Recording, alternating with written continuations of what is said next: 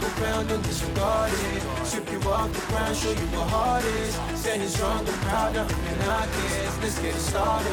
It's the hardest. Talk around and disregard it. Strip you off the ground, show you what heart is. Standing strong and proud, nothing can knock it. Let's get it started.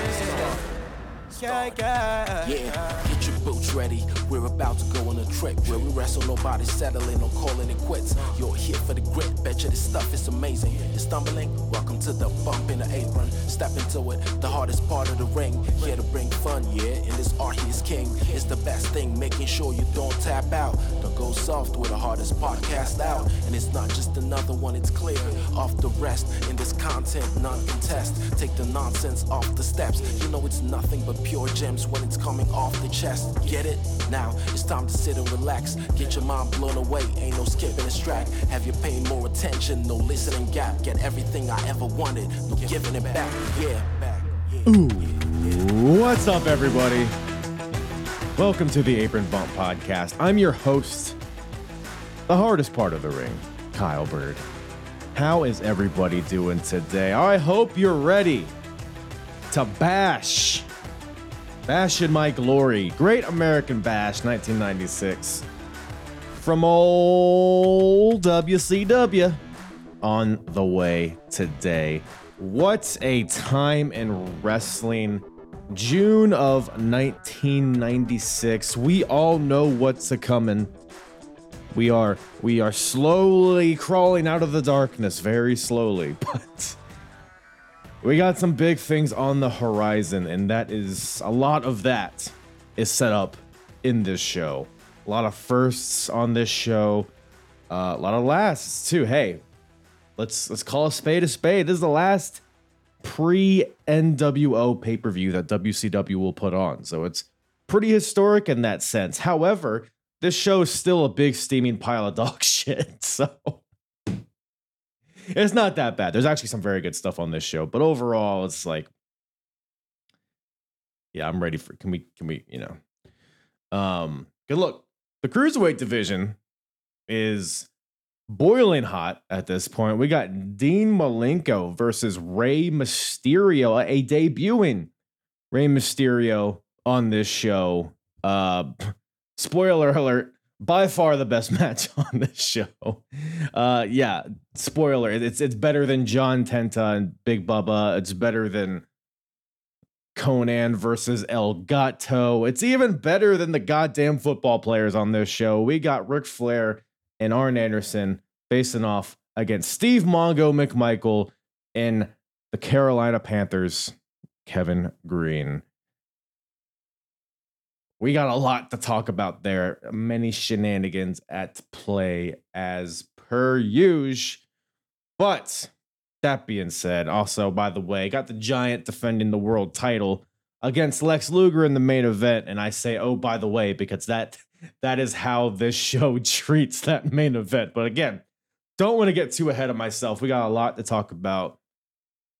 Both me and my guest, and me and you, because hey, you better stay, you better stick around, person, you person watching or listening, because we will grade the show at the end and we will also continue the hardest promotion battle of 1996 to see which promotion overall is doing the best at this moment. So we got WCW versus ECW versus WWF. And uh, if you've been following the uh, if you've been following the battle, you'll know that WCW is in last place with one point. WWF has eleven. ECW has ten. What do those points mean? Who who who gives a hoot? What does the winner get? Well, stick around to the end, and your boy will tell you. But first, before we get into anything else, let me give a shout out to my guest, Steve from the SCW Wrestling channel on YouTube. Steve does a bunch of stuff. He does pay per view predictions, recaps, best of lists, all, all sorts of lists. Does some retro stuff. Man, what if you're not if you're not watching Steve on YouTube, you might just be an asshole because he puts out really great content. I like to bully uh, the audience into uh, watching my guests. That's my method. But Steve's Steve's a great dude. I've had him on before. Uh, lovely, lovely gent. Just a very pleasant fellow, and you don't get a lot of that in the in the wrestling community nowadays. Uh, very bright, very charming, very handsome. I'm kind of flirting with him. I'm, I'm realizing right now, uh, third hand. But go check him out. All of his info in the description below. All my info as well.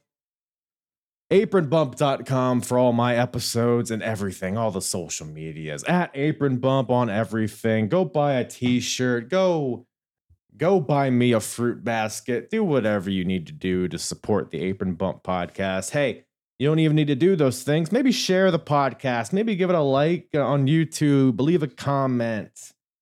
Yeah, give me a rating on Spotify or Apple or whatever the hell po- Pocket Cast. I think I, I like a lot of Pocket Cast users listening to my show. Uh, leave a review, a rating, uh, whatever the hell. I'm done. I'm done shilling. I'm done plugging. Let's get to the bash. Let's get some Scott Hall. Let's get some Kevin Nash. Let's throw Eric Bischoff off the stage. WCW Great American Bash 1996 with myself and Steve from the SCW Wrestling Channel. Yeah, it's been it's been it's been hectic. It's been busy. Um, a lot of family time for me um, with a little one as well. So yeah, it's been, it's been keeping good. How about yourself? Not too bad. Not too bad. Where where is it that you're from again? Uh, so I'm originally from the United Kingdom. Um, right. I am currently uh, in Sweden at the moment, but I also spend sometimes oh. in the Canary Islands as well. I'm I'm kind of a, a bit of a traveler, if you want. Gotcha. Yeah, I was I was curious as to the six hours thing. I'm not really too sure about the time zones, you know, beyond the United States. So, but Sweden is that family related, or you just? Yeah, so my wife is Swedish, so oh, um, oh, nice. yeah, so we spend time where both families are. So we have times in Sweden with with her family, we have time in the Canary Islands with my family. So it's uh, yeah, it's a good time all around, really. Um, and I believe since since we last did uh, a podcast, you got married, didn't you? I did. Congratulations. I did, yes. Thank you. Thank you. We're about uh, eight, eight, nine months in. Going going strong so far. So nice. far, so good, I guess. So yeah, absolutely. Nothing really changed. I mean, we we've been living together for you know since like two years before we got married. So amazing, amazing. Well, I'm really happy for you, dude. Thank you. I see a little addition there as well. Whenever I'm uh, talking into the mic, he thinks that like he needs to help. I think, or he thinks that I'm like talking to somebody like physically. I think he's just generally curious. So we'll just have to be uh just have his claws in me during this entire show. I've, I've seen some cameos anyway, which is good. Oh, he likes it until I put the mic up to his mouth, and then he just clams up. He always has stuff to say until I ask for it, right? Yeah, exactly. Been uh, he's been puking lately, so hopefully he doesn't do that uh, too audibly if he does. But uh, you know, maybe he just maybe he just watched Great American Bash 1996, and that's why he's puking, huh? That could be the case. Well, especially if it's uh, a bit of John Tenta and Big Bubba. I mean, goodness. Ooh, that was uh, this is a weird show, man. Um, yeah. It was because I know this show for all the shenanigans with you know Kevin Nash and Scott Hall. Mm. Um, otherwise, I wasn't super fam- familiar with uh, this show. But um, you yourself, did you watch WCW like around this time frame? So yeah, I watched WCW in spells because in the United Kingdom we didn't get any wrestling whether right. it was WWE or WCW till Friday. That was the first time we get it, and obviously, being young without the internet, not aware of a Dave Meltzer, used to used to be kind of spoiler free the entire week. You'd wait till your Friday, uh, yeah. but of course, compared to Mondays, you think of the Monday Night War, you'd think, oh well, you know, in the UK, we'll probably get it different times. It'll be you can watch one, watch the other.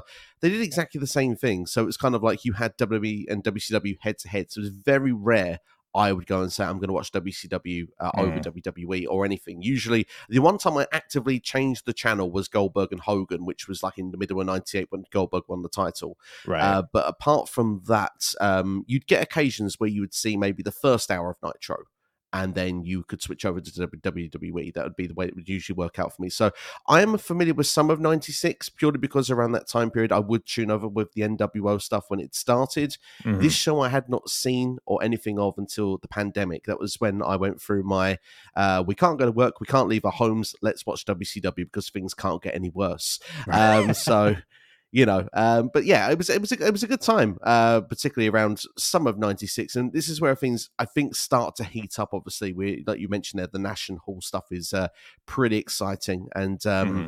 obviously there, there, was a couple of matches that I remembered from this show. I was like, I look forward to going back and watching them. Rey Mysterio, Dean Malenko was one that I was quite keen to watch again. Oh yeah, uh, and of course the the infamous Chris Benoit. Uh, can we say his name uh, against Kevin Sullivan, the Taskmaster? Uh, clearly put in the tasks. This was the the early stages of that feud, of course, um, right? And then before things got very real. So Kevin Sullivan definitely murdered Chris Benoit, right? Um, I mean, do we say the word allegedly? I don't know. What what, what do we do? Sure, yeah, allegedly, right? I mean, I think there's a conversation to be had, right? It's probably all probably all boils down back to this, you know, toilet bathroom brawl that they had. Is if my guess. You know, that's just me though.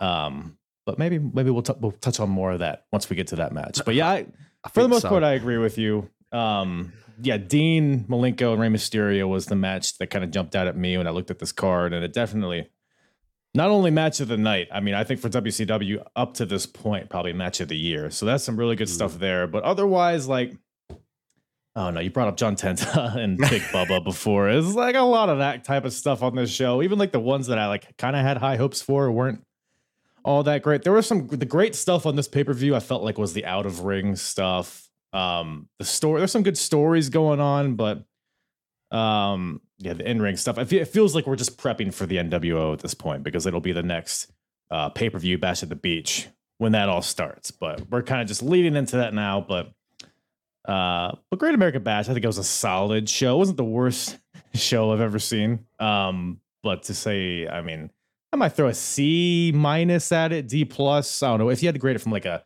like an A to F, what, what do you think you would give it? Yeah, I think around the C bracket is probably a fair rating. I think that there is some positive stuff on this show that I that I quite enjoyed. Um, obviously, going back and watching over like uh, Sting and uh, Lord Steven Regal, almost meant with the William Regal was nice and early to get the names wrong, but uh, at the same time, like that, that had a, an interesting story in it for me. But I didn't believe the story that they were telling me. That was that was the, probably the problem with the match. Mm. The, the green quality was fine for me. I didn't mind, and usually I have a very hit and miss when it comes to the um, let's say athletes outsiders coming in for pro wrestling. Obviously, you've got the, the right. NFL pro footballers, and let's be fair, you know, an Englishman on the Great American Bash, usually you can see there's going to be some question marks to me of Kevin Greene, uh, Mongo McMichael. Like the, obviously, Mongo had been a part of WCW for nearly the best part mm-hmm. of the mm-hmm. year on commentary, uh, but obviously, Kevin Greene was someone that I had no clue who he was, and I still only know him really through his time of his appearances through WCW. I've never gone to go and see what he did in the mm. NFL. So, from an outside USA perspective, it's a bit of um I don't know. I've always had a disconnect with that, but at the same time, I I always make the comparison and think to myself, you know, this this is almost like WCW kind of seeing what WWE did or WWF back in '95 with Lawrence Taylor yeah. at uh, WrestleMania 11, probably I want some of that action. Where you know, for me as a wrestling fan, that age absolutely hated the idea of that. I think it's the worst WrestleMania ever. But when you look mm. at it from a business perspective, I guess a lot of outside eyes want to creep in. I don't know if you're a big NFL guy. And does that was that sort of a thing that would make you think, well, I would be attracted to see maybe some of the top sports athletes from somewhere else coming in? Mm-hmm. Yeah, I mean, you know, I'm kind of touch and go with sports. I'm not like a huge sports fan, but I mean, if WCW, if eh, in this time, if I was watching football and I heard Kevin Greene's going to be wrestling, I, would at least check it out. I'd at least see what's going on. Um, so to your point, yeah, I get that. I mean, any any name value, any celebrity rub that they can get, I, it seems like a smart business decision. Um, and with Mongo already there, and I'm sure him and Kevin Greene are friends. I'm sure that's kind of a real thing. So it all kind of made sense. Um, but the story with Flair and um, Arn Anderson and the Horsemen is kind of discombobulated, and Macho Man's there, and then you have a lot of shenanigans afoot in that mm. match. But um, I suppose we'll get to that. But yeah, to your point, I was I was interested for an outside U.S. perspective because it seems like like if you threw like a a soccer player or a rugby player out there, I, I probably wouldn't know either, so I wouldn't care. So, but yeah. in the scheme of the U.S., it makes sense. But speaking of the U.S., Great American Bash, of course, starting with the national anthem, which I I'm sure brought a tear to your eye. I'm sure you stood up, put your hand to your heart, and the, oh, the second I saw Craig Pittman there, that that was it for me. I I, I thought myself, you bring out the lower to mid card guy there, who's probably uh, fair. I forgot he was employed by this point. Who's the, the, the, lieutenant guy that was around as well for a little while? Then he went disappearing to about 2001. He has the uh, the the song that's used in Friends as his uh, as his entrance theme. no, it was um yeah, it was Craig Pittman and uh Cobra. I believe the guy's name was. Yeah, Cobra's on this occasion. Yeah, I can't, I can't remember the guy that I'm thinking of. Um, it's like Lieutenant something at the time, but he's he's uh, yeah. Sense yeah, another one, another one of these jobbers that that, that kind of goes missing. But uh, right. yeah, yeah, watching WCW like in hindsight, because I never watched WCW, so seeing like these names that I've never heard of, like I I never heard of Craig Pittman until I stumbled upon him doing these reviews, and it was really, I mean, the match he had where he was facing Cobra, Cobra was in the ring, and Craig Pittman repels from the ceiling, and then like Army crawls over to him, and then like chokes him with a Y. Like it's so stupid, but yeah, otherwise he's actually not a bad. He's like a legit amateur wrestler and has some skills to him, but it's never really. I don't know where he goes after this. He's just out there holding the flag, I guess. You know, no no super pomp and circumstance, no uh no uh, Aretha Franklin singing national anthem, but they just had the stock music, which is fine. That's all they need. I did get into the spirit though. I won't lie to you. Like it would, it would be rude mm. of me to, you know, as an as a guy from outside the US to not get in the spirit of the Great American Bash. I had the apple pie on the side waiting. Right. Do you know what I mean? Like I was, I was in full full flow and full swing for what was ahead. A couple of couple of beers, had a barbecue for dinner, so I I knew what I was getting into. All the American stuff, right? Get Absolutely. some McDonald's, um, all of that. Yeah, but um, I mean, you got Wembley Stadium coming up, so you're already in a good mood. You already got enough. Let us have you know Baltimore, Maryland, a Great American Bash. That's fine.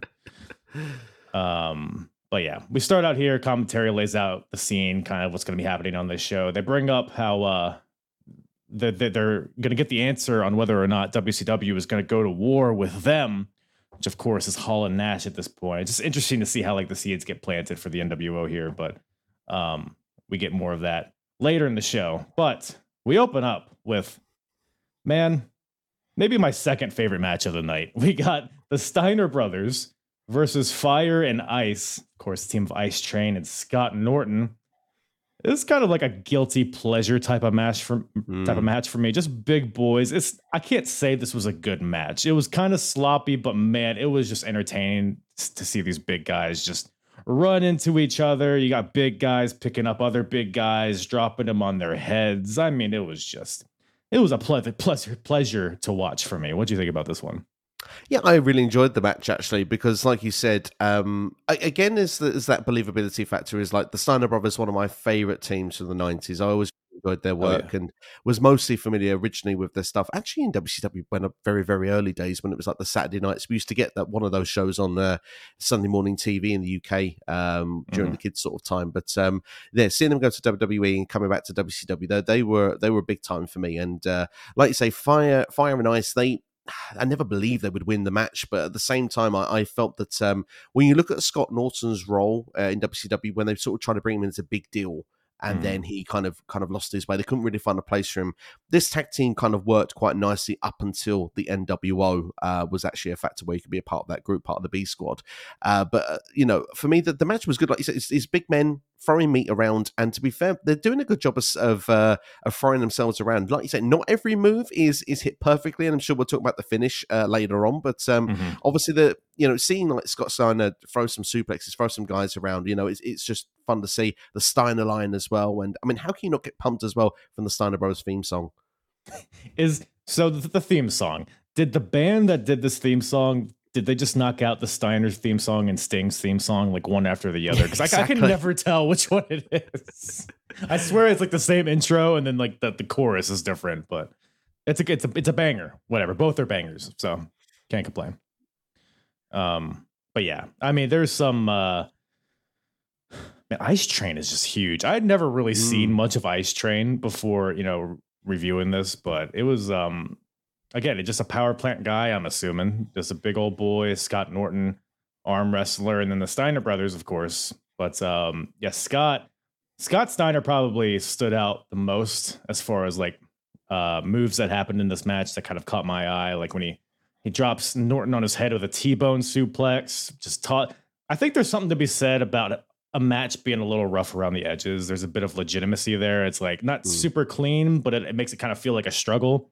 Um, so that that is a plus on- on my end when watching this. But uh, Scott Norton, man, he catches Scott Steiner off the top rope. Like Steiner goes for a cross body. Norton just catches him like a baby into a power slam. So there is some really impressive stuff here. Uh, ultimately, though, the finish comes when the Steiners hit their uh, double bulldog doomsday device deal, and then Scott hits a one, maybe the ugliest Frankensteiner I've ever seen in my life. I don't know if you could even call it that, but uh, that gets the win. So, um, yeah, what do you think about that one?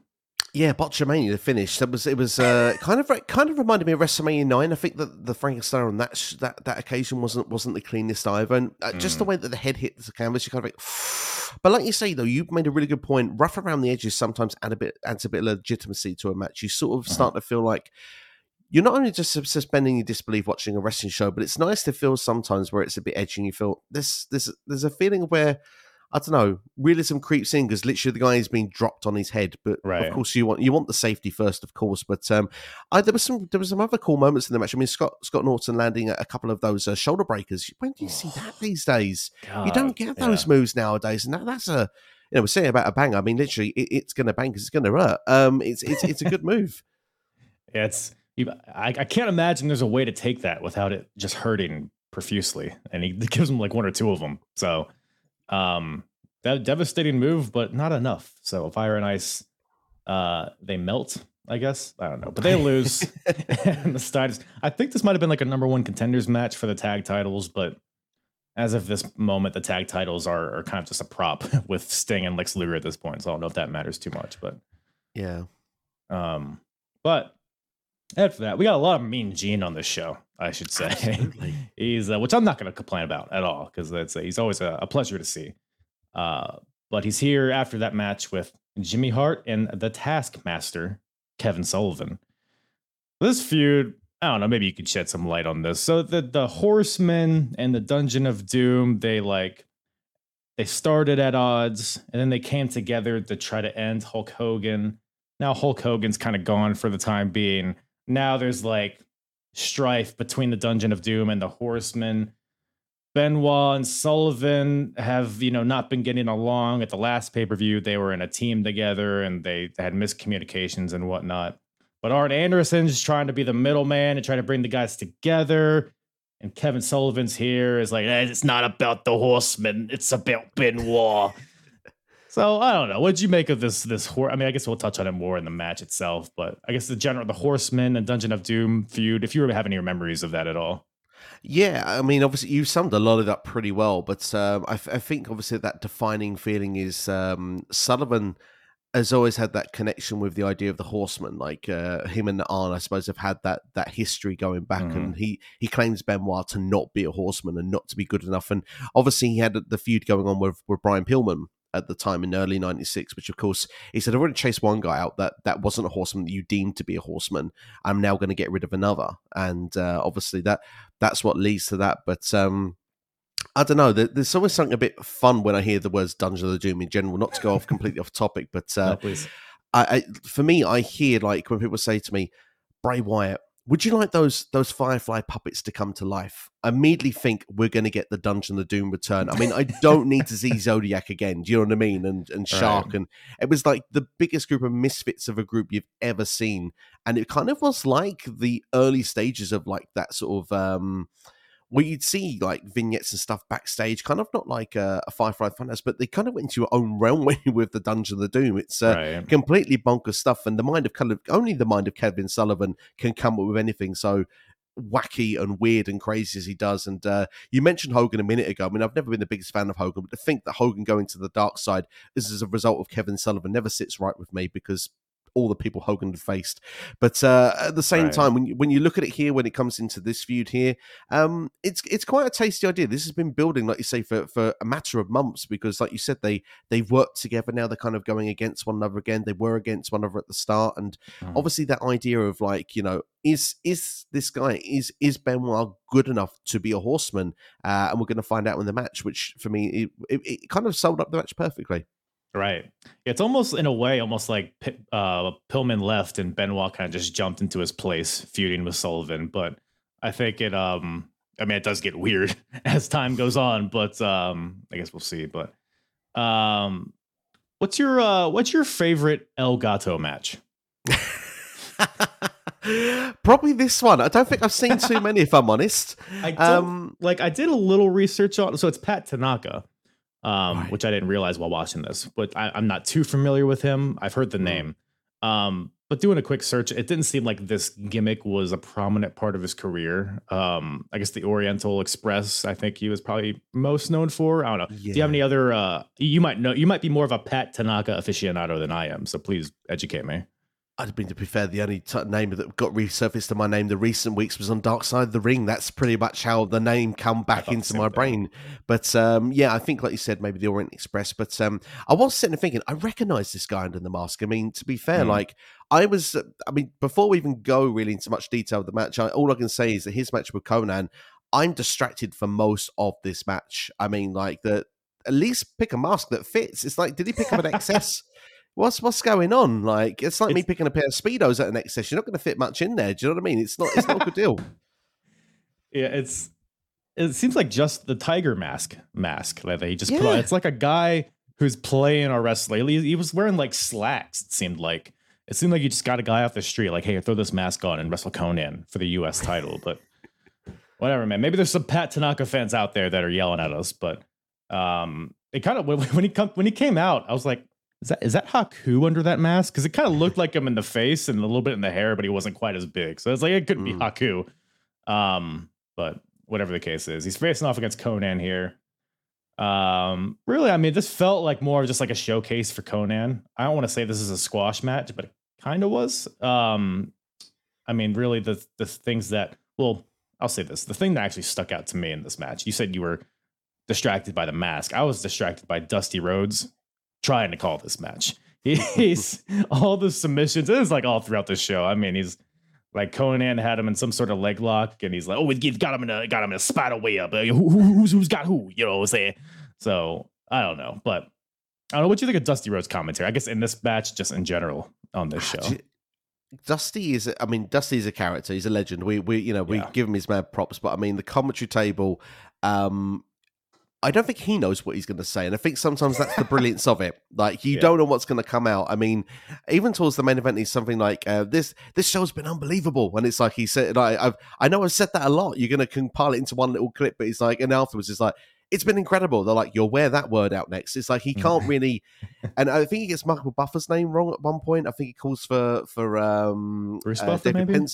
Uh, oh. for uh, at, at ringside, and it's like no, it's Buffer, and you could just see like there's literal like he's all over the place on this show. Literally, he can't keep himself together, but uh, he is entertaining to to listen to. That's that's one thing for sure. But uh, yeah, I mean, obviously, maybe distraction for you in this match, and I couldn't get off El Gato. Was was was it eBay around in '96? Where did he get the tiger mask from? Yeah, possibly eBay. Um, what else is around? AOL. AOL probably had something, right? You could dial up and get a mask, call a number call the hotline. You could probably this is probably the hotline actually. You could call and Mean Gene or Mike Tenay would send you one.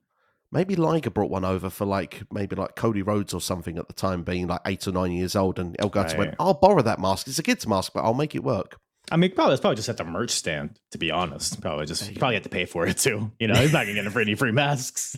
Pat Tanaka, get the hell out of here. Go lose to Konnan. Um, yeah, in this match, Konnan, it's fine. You know, Gato gets a little bit of offense in, but ultimately Konnan uh, controls most of this match. Eventually hits a sunset power bomb off the apron to the floor, which looked pretty gnarly. Mm. Um, threw him back in and hit him. At, hit, Konnan hit Gato with a Alabama slam out of the corner, and then just flips over for the pin for the win. So uh, Konnan gets the win. He's been U.S. champion at this point for a while now, so I guess we're still just building up Konnan, which is interesting because I know he just kind of becomes a member of the uh, the Dungeon of Doom eventually, right? Mm. And then we're off uh, off to the races with the uh, the Cholo Konnan, but we're still with the the the luchador, you know, with all the tassels and the colors. And I don't know if he came out in the mask this time, but I know he's been doing that. But it was the match was what it was. It like I said, it was kind of just a showcase for Konnan. But I don't know. What do you think of the match itself? I guess yeah, it's it's uh, comfortable for Konnan. It's a bit of filler. They, they give El Gato, we give El Gato probably more time than WCW gave El Gato, to be fair. But um, yeah, I mean, like you said, the match was fine, but there wasn't enough really to stick your teeth into it to really take too much out of it. And like you said, they're, they're trying to they're trying to build Konnan into being that star. Like you said, eventually he will change himself up. He will go into the Dungeon of Doom. Obviously, later the NWO as well was calling mm-hmm. the Wolfpack also. Um, so he will he will go on to find his his fame and fortune in, in World Championship Wrestling. But uh, at this moment, he's still kind of the uh, for me a very generic character. It's it's not something that connects. It's not something that makes me yeah. uh, hooked onto the screen. Even though Konnan is a very impressive athlete. Yeah, yeah, yeah. He'll he'll definitely figure it out. To your point, but uh, after that, we go backstage. We got more Mean Gene. This time he's with Sting backstage. I'm gonna go ahead and guess you probably did not enjoy this interview. Uh, he's he's he's he's calling because he's facing uh, Lord Steven Regal later in the mm. show, and he's calling Regal. Well, actually, Mean Mean Gene calls him a sissy, and then Sting just kind of pile on, piles on. He's, he's a sissy because he drinks tea with his pinky out, which I'm sure uh, you weren't too pleased with as as that. I, I, think that's all you guys do, right? Is drink tea with your pinky out. So well, I I figured once this this segment came and I was like, this is why I'm here. I need to clarify this for the world. Like this, this yes. is the spot, the moment right now. It's going to be made into the shorts, the short video. It's coming out. How mm-hmm. do we do it? Why do we do it? When do we do it? Only on weekends. That's the only time. Oh. We're busy in the week. We we got to do our thing in the week. When it comes to the weekend, put our feet up, lay ourselves out the pinky can come out. But uh, until that time, no. Uh, for me, the the segment, no, seriously, it's it's it's what it is. I think it's a bit messy, to be honest. I think Sting, you can tell that these things aren't scripted that well because Sting kind of goes off on the sissy stuff and then he kind of gets himself into a situation where he's like, I can't even say this stuff. Like, we, we're not allowed to do where this is going. So it's like, right, okay, yeah, we, we've, uh, we, it's, it's a bit of a car crash when it comes to it, to be fair. 1996, man. What a time. Says he's going to straighten Regal out. And uh, we're just like a month away or a month uh, after, you know, WWF had a pay per view where people were chanting homophobic slurs. Uh, a whole mm. arena was at Goldust. So it's just the time, I it's guess. Time. But uh, speaking of that, well, not really, but DDP, he's defending his Lord of the Ring against Marcus Alexander Bagwell. Uh, still one half of the American males. We are not uh, at top hat Buff Bagwell at this point yet, but DDP's here. So he won the Battle Bowl at uh, the last pay per view, and it seemed like he was his push was starting, but they didn't really follow up with it much. They they, they initially advertised it as whoever wins this Battle Bowl is gonna fight for the world title at Great American Bash, and obviously that's not the case here. But he has this ring that he theoretically can cash in for a title shot at some point. I'm not really sure how that works. To my understanding, I don't even know if he ever really does. Uh, but he's here defending against Marcus Bagwell. It just felt like a random. First of all, DDP is out here. He, he tried because they're in Baltimore, and I don't know if this really hit with you. Cal Ripken. Are you familiar with Cal Ripken, the baseball player? Baseball no. stick, hit a ball. Yeah. It's kind of silly. um, but Cal Ripken, he, he set the record for most uh, consecutive games played. He was played for the Baltimore Orioles. He was a good player back in the day. Um, I guess he's still playing in 1996, but he's, he tries to shit all over Cal Ripken, but he calls him Carl Ripken. So the crowd's like, what? So it wasn't really effective, but uh, the match itself, I thought it was fine. It just felt like um, it didn't really suck me in for whatever the reason. It felt like a lot, it felt like two impressive, like talented guys, but it didn't seem to be a lot of heat behind it but I don't know. What would you what you think about it? So I have to give this a negative five stars purely because we didn't even listen to the American Males theme song. That was a letdown just from the get go. Point. That's actually um, a really great um, point. So that's, that's minus, minus five right there. But um, yeah. you're right with. D- I don't know if he ever cashes that in. I can't. I was trying to remember to think like right, you have something to look forward to or not. But I, I don't remember. But like you said, DDP winning that that that Battle Bowl ring or Lord of the Ring, whatever they want to call it, mm. was basically a pay per view for mid carders. Like that, right. I remember watching that being a long slog when I watched that show. I don't know if you felt the same when you watched that show. Yes, absolutely. It was. It was because the finals, the final uh, portion of that tournament was a battle royal, and you have like DDP was the biggest star in that by far, and in early 96 he wasn't a big star i mean you had the public enemy was in there you have like the Barbarian. You got maybe Disco Inferno. It was just like, like you said, it was like a pre met pre show jobber battle royal. It felt like, but it was like mm. the culmination of this thing. But yeah, no, I agree with that. It was uh, painful, but so to, to, to think to yourself like to come to this match, like you said, I kind of was a bit like, oh well, DDP. Marcus Bagwell. I felt Bagwell was a better performer in his earlier run in WCW compared to the latter run as well. So mm. I kind of was was looking forward to the match. There was a few springboard moments where both of them went flying over the top rope. It felt like it, it kind of went around the ringside. They made the most of the space they had. But like you said, there wasn't really a I didn't really feel a connection to a story in the match. I kind of just felt like mm. it was just there to fill up some time. It was just there to do a purpose of, you know, we said the last match was showcase of Konnan. I thought that this was kind of like, well, obviously DDP didn't get his title match here, so what we'll do is we're just going to try and build the guy up a little bit instead. So, which yeah. American male can he beat on this show? And I think that's kind of what they were going with. Well, maybe he'll beat Scotty Riggs at the next show. We'll just look forward to that. But uh, yeah, no, I agree. It was like I said, it wasn't anything. It was it was you know a fine match. Like the the action was well paced, but just for whatever reason, I kind of just didn't really. I was I felt I felt myself zoning out at certain points, but mm. um, Diamond Cutter for the win as per usual. Starting to build up that finisher. It's already being built as like one of the best finishers in the the company at this point. So, and this is for the Lord of the Ring. So he's defending his ring and he defends it successfully. Uh, DDP does, but um, yeah, I'm wondering, you know, American males. I mean, when is that? How long does that last? Because I was wondering, is this like a like a test run for Bagwell here as a singles guy, perhaps? So, I mean, I don't want to fill in some spoilers if you're going through WCW, but um, I can give you the time frame if you want it. Please throw it at me. So it's around the end of '96. There is a period where the NWO are together with they're quite united, and their idea is that they're going to take over WCW and it's a one night offer for wrestlers that want to be on the winning team rather than the losing team. If you're not with us, you're against us kind mm. of vibe. And Bagwell is one of the people that decides to kind of take his opportunity to go. And I think the same night that Scott Norton also joins the NWO. Gotcha. Gotcha. Well, we'll look forward to that. But after that, we got Mean Gene again, this time with the Giants. Um, the world champion, of course, in the main event defending against Lex Luger. What do you think of this presentation of Paul White? Personally, I, I think I enjoy it. What about you?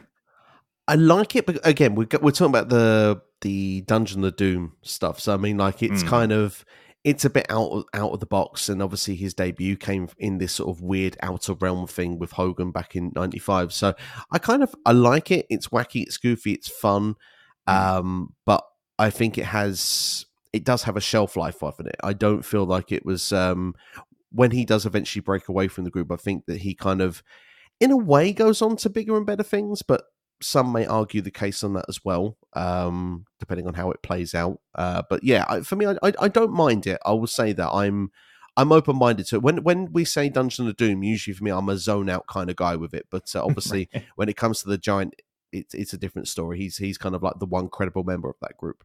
Right. I think um, I think this promo in particular I enjoyed because it felt less cartoony than his promos mm. usually do. Um, not to say it didn't have its campiness to it, but it felt very like. And the, there's a Lex Luger promo later in the show. It's kind of the same thing. It's like a serious, more realistic tone, and with like the NWO up and coming, and that's like their whole thing is how it was like bl- blurring the lines between realism and not realism. So I feel like maybe that's seeping into other characters throughout the show. Maybe I'm looking too far into it, but um, yeah, the giant. I mean, he's a big dude. Like it's, it felt like you know throughout his whole career it was back and forth, up and down. But it feels like he's in a steady spot here. World champion. He's he's a giant.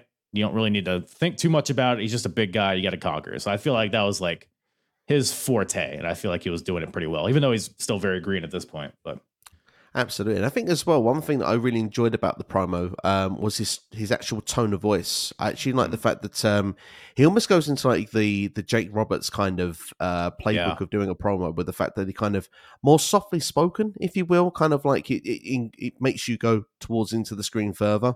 Maybe I shouldn't go towards more into the mic, but uh, at the same time, sorry for the ears.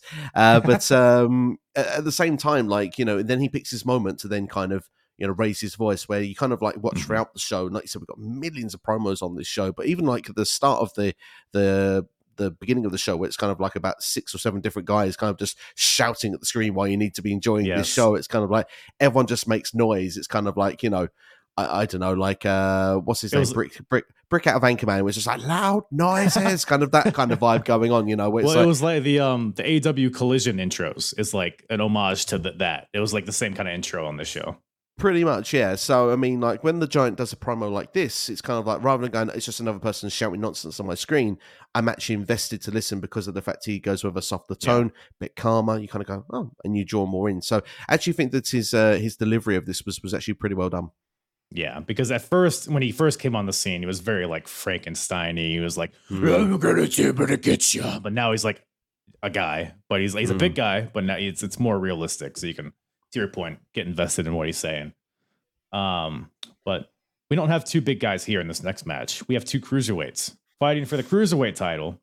The champion Dean Malenko versus Rey Mysterio Jr., the debut of Rey Mysterio in WCW. Um, and the cruiserweight division as a whole is still very new. I think this is only the second time it's been defended on pay per view. Um, I think the title was introduced maybe a month or two before this, so it's still very mm. new.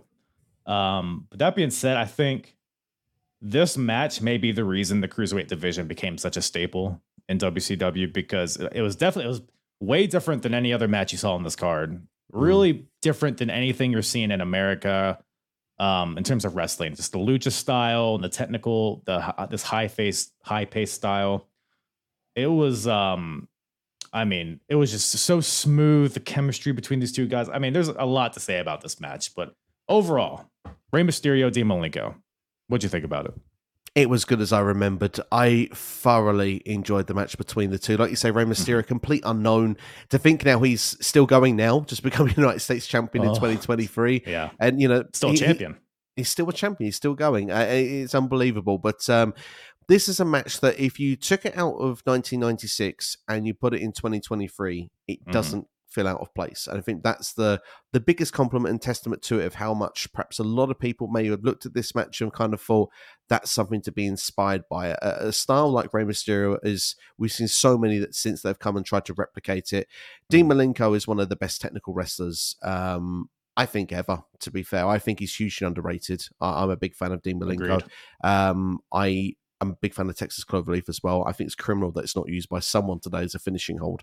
Right. Um, but everything that, that Dean Malenko does, like the the focus on Rey's arm during this match as well, in mm. particular, uh, dissecting a body part, using the technical base, using submissions, and yeah, you have your rest periods and stuff with the match. But obviously, these guys they they time it so it means something that matters. You get your rest periods when you're meant to. You kind of get you, your heart racing with the high spots when you need to. Mm-hmm. This this all in all for me just ticks a lot of boxes. It was a fantastic match.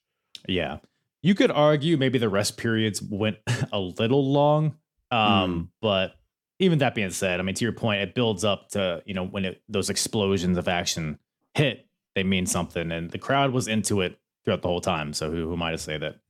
Um, but yeah, Dean Malenko, man, I think the reason I enjoyed this match, I think, is because obviously you got Rey Mysterio and all the offense he brings, but Dean Malenko was such a good base for that because mm. at no point in this match did anything feel like like they were working together or it felt like like a choreographed thing. It felt like a fight that just happened to have a lot of flips and twists and head scissors and submissions and all that stuff. It just there's a, a sense of legitimacy that watching these two guys wrestle it always brings. So um, I just thought the chemistry between these two guys was great. Like just styles make fights, and I think when you have the technician of Dean Malenko versus the the high flyer of Rey Mysterio, I thought it was just a great uh, a great clash of styles in a good way.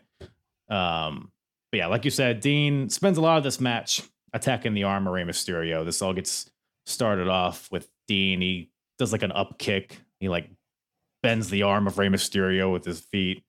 Um, and then he's in, but he's he's throwing a lot of unique ways to attack the arm, whether it's trapping Rey's arm in the barricade and then kicking it, or doing like hammer lock slams, or using the ring apron. Like he's all the submissions, like the a thousand holes thing. That's like a real thing. So he has a lot of ways to attack the arm. So it kind of kept it interesting as he was kind of slowly beating on Rey here. But Rey comes back, springboard helo to the outside, which I feel like is, is a clip that's all in all the highlight packages for the cruiserweight division. How Rey just like jumps like 20 feet, it seems like, to flip onto Mhm. Dean Malenko on the outside. Um, and it's at this point towards the end, the action picks up. You got a bunch of uh, roll ups, counters, uh, close calls, two counts. Rey hits a West Coast pop for a two count and then goes for a victory roll onto Dean, but Dean counters it into a brutal looking power bomb and then just adds his feet on the ropes for good measure. And that gives Dean Malenko the win. And uh, so he retains his cruiserweight title, standing ovation from the crowd. And I feel like we're just off to the races with the cruiserweight division here. Um, Unbelievable. Unbelievable. Uh, t- to borrow that from Dusty, um, who says it all through the night. But uh, no, I mean, the thing is, uh, a testament of how good this match is and why people watching this, if, if there's like a match they should go and seek out, was this one, is the fact that, like you said, the Demon Malenko puts his feet on the ropes. He's the heel. He's cheated to win, yet the crowd still give a standing ovation because they Right. have just seen a masterclass. It's like you said, the, the styles of technical and high flying brought together two special athletes who you know, let's be fair, unbelievable chemistry to the point WCW went, we're doing this again. Um, and, and they have a, a countless other great matches throughout their time in 96. And it's like this, this is just the springboard, like you say, for what is a, a very exciting Mhm. division that leads going forward in WCW for many years to come. Yeah, for sure. And yeah, it's a testament because they're two relative unknowns at this point, even though they're, Mm. I mean, they made their names in ECW and Baltimore and Philly aren't too far away from each other. So I don't know if there's, you know, if they're how familiar this crowd was with these guys, but they were familiar after. That's for Yeah, sure. That's for Absolutely. sure. Absolutely. Um, then we get a promo with Lex and Mean Gene afterwards, which we kind of touched on. Uh, just furthering the build. Another kind of like like he's like a Jake the Snake Roberts, just a really low. Even Lex even says like, "I'm not going to scream. I'm going to tell you what I'm going to do." And it was like one of the best Lex Luger promos I've ever heard, which isn't maybe isn't saying that much, but um, how do you feel So- about Lex Luger?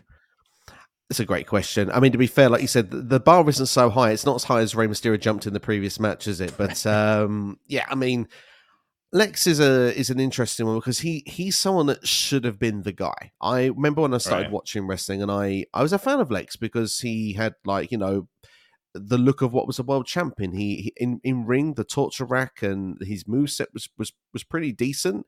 Um, but obviously when you look at his run in WWF at the time in 93, 94, I completely soured on Lex. I don't know if it's just the fact they Mm. forced him down my throat or whatever it was. But I mean, even coming to WCW, he felt instantly in 95 he felt like he was kind of like the lex that you expected to see kind of like with the you know he won his his world title match and stuff and the stare down with hogan all that stuff at the beginning which Mhm. you know i think plays into halloween havoc 95 but obviously we go into 96 where sting and luger like you say become the team. They they run with the tag team titles.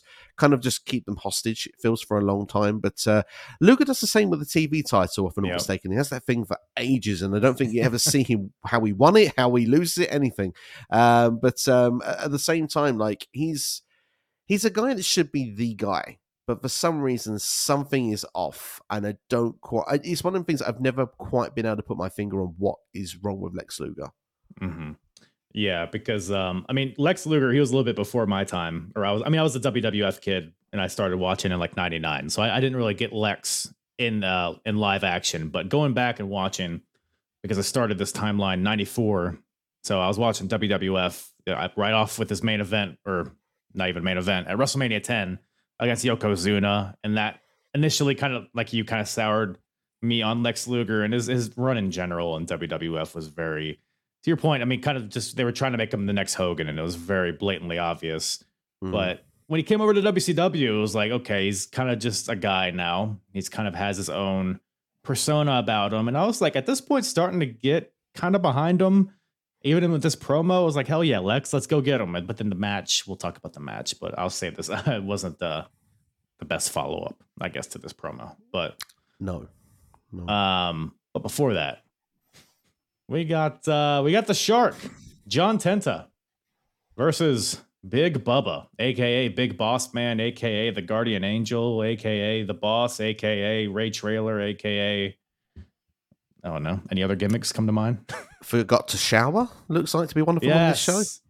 He's I'm I'm very puzzled by uh his get up here. He's a new member of the Dungeon of Doom, so I guess his his idea of a Dungeon of Doom member was to be like a biker with a silly hat. felt like it. Yeah, it's a bit it's a bit random. I mean, one thing I will say first off, um, I have two positive things to say about Big Bubba and John Tenta. Oh boy.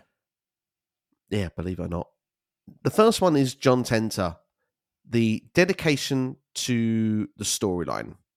The Mm. man has half of his head haircut or shaved or whatever, and is sporting the other half as long as it was, as you all picture Earthquake, he has got half of his head like that and half of it not. So credit to him for keeping that for however long he did so. Compliment number two is I enjoyed their match at the next pay per view a lot more than I have ever had the right to be. So that's something to say to you that maybe to look forward to, or you can turn around and say, I don't know what he was drinking that day. Clearly not the same as me. Uh, but one thing's for sure, this I just wondered who they annoyed because it's like to be put in between the two arguably best matches of the night, or two Hmm. most you know uh, spectacular with the cruiserweight action, spectacular with the idea of a falls count anywhere match where anything can happen. To then snap in the middle, it's almost like being told you can't have too many nice things. Here's John Tenta and Big Bubba. That's kind of like the vibe I get with this. Yeah, I guess they're trying to vary the type of match, but yeah, it's hard. It's a hard follow, and it'll definitely the next match will make you forget about this one too. But yeah, like you said, John Tenta no longer the shark. He's been kicked out of the Dungeon of Doom, and Big Bubba has uh, slid right into his spot. And uh, Big Bubba, they had a fight on Nitro in the weeks leading up to this, and at one point, Big Bubba shaved half of his head uh, of John Tenta's head. So now he looks like a silly goose with only half of his hair, which I feel like today is kind of like a style. I feel like people just do that on purpose nowadays, but um, but John Tenta, he keeps it like that so he can remember every day when he sees and when he looks in the mirror, he remembers that Big Bubba cut his hair. So John Tenta's out here. Uh because he's he was a legit like you know sumo wrestler back in the day. He's a shooter. He can he can go. So he's kind of leaning into that a little bit. But the match itself, I mean, it, it was just two big guys wrestling each other. It- you know, your clubbing blows, your splashes in the corner. There is one point where um Big Bubba goes up to the top rope. He leaps off for a cross body, and John Tenta catches him, which was very impressive. Ends up ends up power slamming him and uh, that gives him the win. So John Tenta gets the win, and then uh, Jimmy Hart, who had a pair of scissors, who I guess they were prepared to cut the rest of John Tenta's hair. Uh, Tenta grabs the scissors and cuts a little bit of Bubba's beard, which I'm sure was very. Uh, um, I'm sure he didn't like that very much. So It, it can't grow back apparently. So No, no. Uh, awful. I mean, you know, if you can't cut the hair, go for the beard. Apparently, that's that, that that's getting even. Um, yeah, I, I don't know. Like you said, the, the finish of the match was was decent. I just think that's why it was very sudden. I think was something else that kind of didn't help. It felt like they were finally getting a bit of chemistry together because they're, they're two Mm. actually fairly decent workers for their time period. I mean, Earthquake I was thought was was actually quite agile for a big man. was was decent enough. Mhm. Uh, Bossman has, has had some good matches in this time. Obviously, had some maybe not so good matches as well. But I don't know the the just the positioning, the timing, something wasn't right with this, and obviously yeah. storyline wise as well. I mean, I I don't know. Maybe I I don't see why they'd want to cut the rest of the hair off. You're probably improving the look as well. So I'd keep Tenta exactly how he is. Personally, I wouldn't have gone for more. Right. Yeah. No, that's a good point. Um, but yeah, I mean, Bubba, I mean, he had this beard. He just had like the pointed, like triangle beard, and they just cut the tip of it. So now he just Mm. has a normal beard. So, but is so Bash at the Beach, is that the, it was like a roll of quarters on a pole match or something? It's something like that. There is a wacky stipulation to it, which uh, it does escape my brain at the moment. But um, yeah, Is it something on a pole?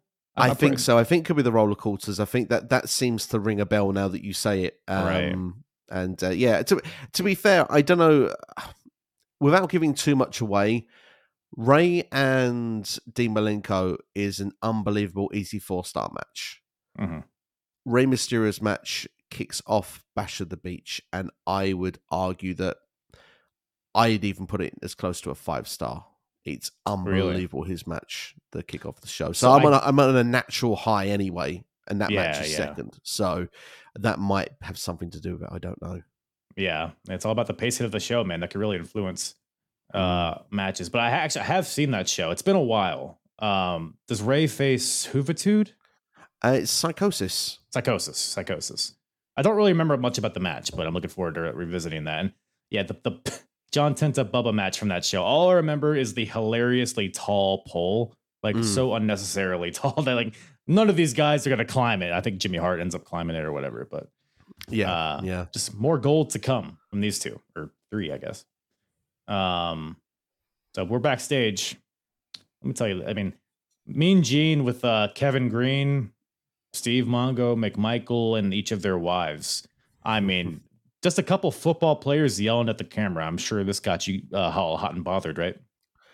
I think I switched off for this. I, I genuinely, there was so much noise going on. I yeah. like to try and dissect a promo, but um, yeah, I, I there, there wasn't anything for me to take away from this that was positive. We'll dissect this. Kevin Greene says that he's coming hard and he's coming heavy. Thoughts? As as R-Truth once said, that ain't PG. You're not wrong there. But speaking of PG, we got some pretty great guys here. Uh Falls Count Anywhere match. Chris Benoit versus Kevin Sullivan. Just just reading the the matchup is just bizarre to me. Um Falls Count Anywhere, and and it's they played to the gimmick. I will say this. I mean, they spent very little time in the ring. I think it was only like the, the pinfall, pretty much, which I feel like the fall should have not been in the out, oh, whatever. Um, but we, we we talked about you know the Horsemen, the DoD drama. Um, they've been at odds. Benoit and Sullivan have. Um, so Sullivan's kind of he thinks he's going to run off Benoit like he did Pillman. So uh, starts off hot in the aisleway as it should. You know, we're fighting around the ring, we're fighting in the crowd. It's falls count anywhere, so the match can end at any point. Although I don't think anyone ever went for a pinfall outside of the ring, if, unless I'm misremembering. um, but I mean, this the, the I would say the bulk of this match occurs in the men's bathroom, uh, which kind of looked like a clean bathroom. Do you think they cleaned that up in preparation for this match?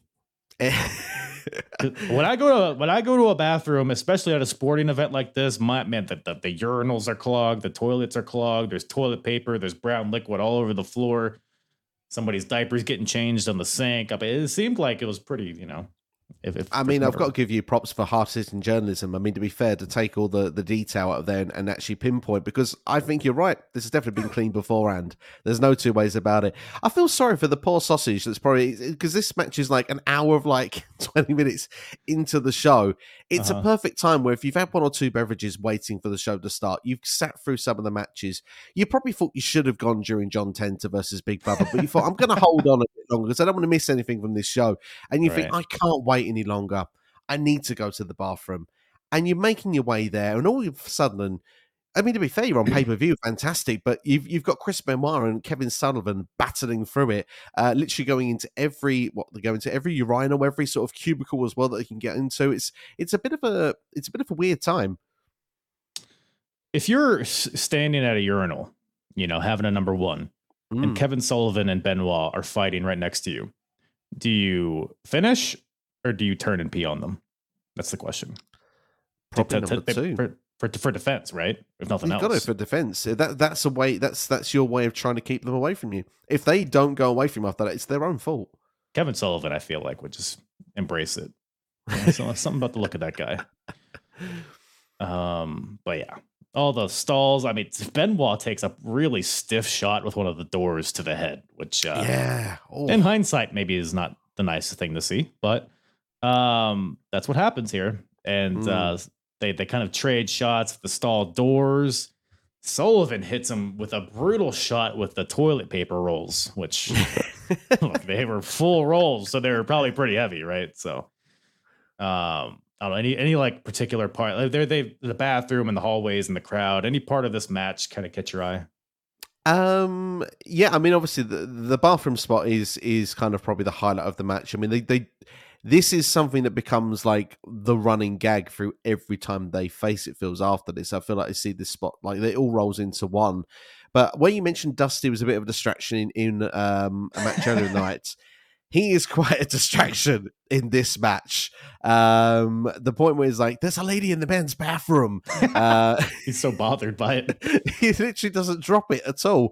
Um, like I don't know, but not to take away from the action, that there, there is some, some, good stuff. You mentioned there the the the use of the doors from from the cubicles. Um, that that's quite an impressive spot, and obviously.